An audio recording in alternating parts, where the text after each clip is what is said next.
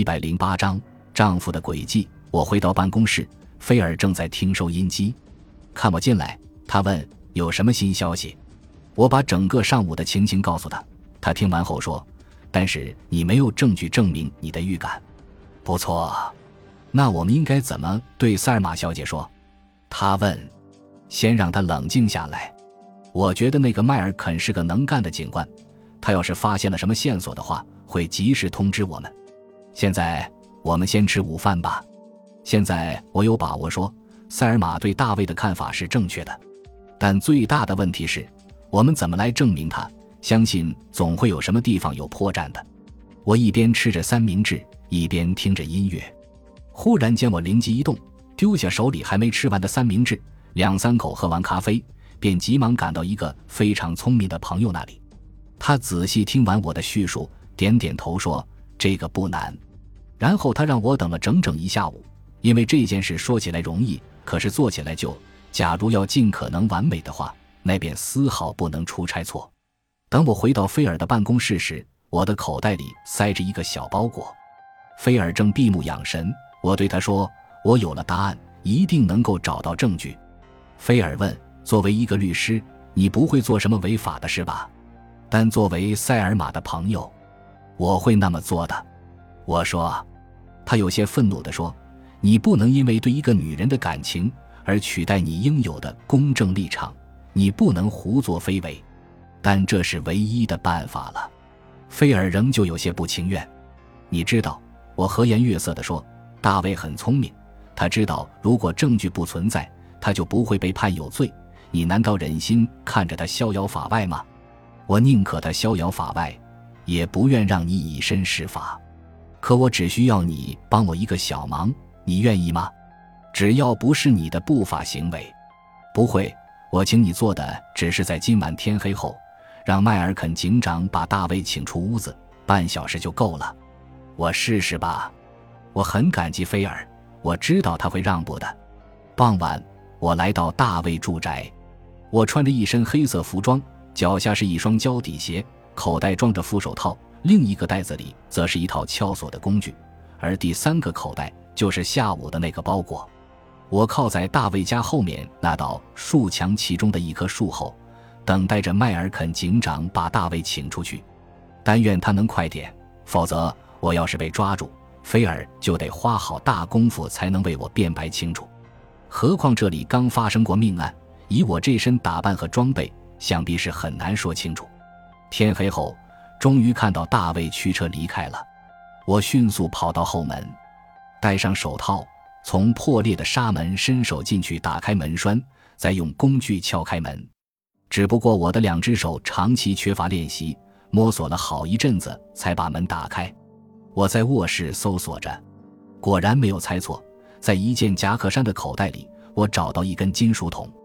现在我更加确信我推测的正确性，并且我还知道了大卫是如何杀害了他的妻子，以及如何避开嫌疑。我把那只金属桶放回原来的地方。现在只有一件事要做，然后就要看迈尔肯警官的了。我双手翻动着包裹，乱栽证据，不仅是犯法行为，还会断送我的前程。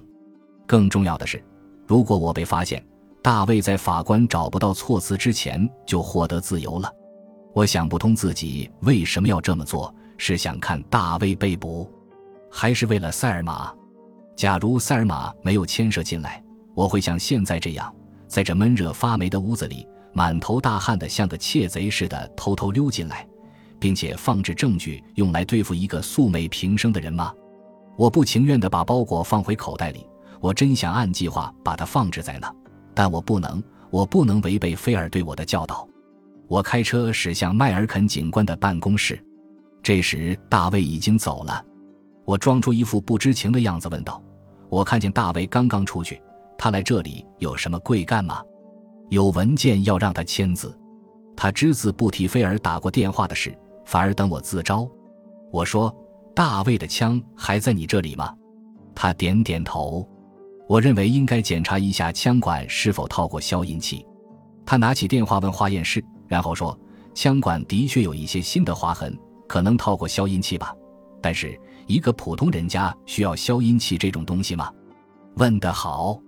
可还有一个问题，为什么消音器会被取下来？那个消音器现在在哪里？其实我知道，它此刻就在大卫的夹克衫口袋里。迈尔肯飞快地看了我一眼，说：我明白你的意思，我们走吧。当迈尔肯警官对大卫亮出搜查证的时候，他显得很烦躁。请便，他说，我不明白你们需要找什么，难道你认为杀我妻子的人被我藏了起来？迈尔肯警官说，不，我们要寻找你枪上的消音器，大卫先生，你想不想与我们合作？大卫的脸刷的一下子就白了。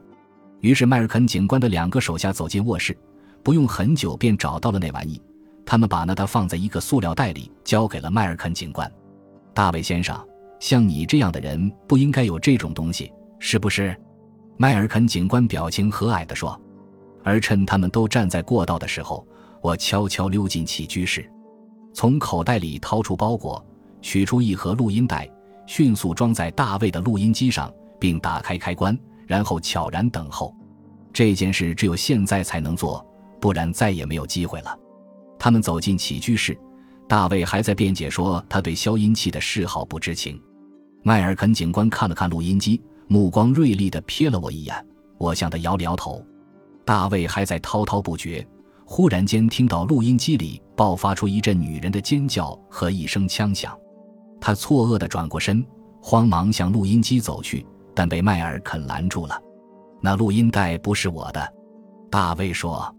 而我几乎能想象出他的脑筋正在打转的情形，显然他在回想他把用过的那盒录音带放在了何处，然后怀疑这一盒的来历。这难道是巧合吗？迈尔肯装糊涂地说，消音器和录音带都在你家里。这是栽赃，大卫喊道。枪管上的消音器划痕也是栽赃吗？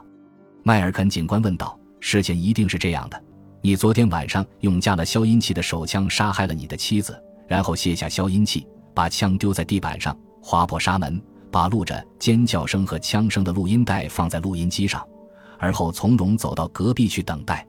当尖叫声和枪声响起来的时候，没人以为那些声音是来自录音机，尤其是你这台音响又是那么的精致。你自己就是播音员，具备录音机常识，做这种事自然是内行。然后你冲进来，关掉录音，假装刚刚发现你太太遇害的样子。这是你们带来的录音带，我可以控告你。大卫十分慌乱，手指头紧张得不停颤抖着。我冷静地说，我不懂，你怎么那么能肯定说这不是你的那盒录音带呢？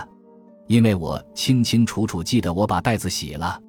他大声说道，想要说服自己，更想说服我们。然而大家都沉默了。大卫恍然，嘴里喃喃道，哦，上帝，然后颓然倒在椅子上。他是你的啦。我对迈尔肯警官说完，便走出了大卫的家门，打电话告诉塞尔玛，大卫已被逮捕。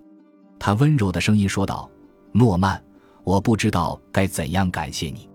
我没做什么，我说，都是迈尔肯警官的功劳，我只是暗示了他几点可疑之处。我想，越少人知道录音带的事儿越好。他说，过两天我就走了，离开前我想再见你一面。我没吭声，他只好自己接着说，我不想再当配音演员了。我对他说了一句话，然后便挂上了电话。从这儿到他的旅店只有两条街，我会很快走到他所在的地方。感谢您的收听，喜欢别忘了订阅加关注，主页有更多精彩内容。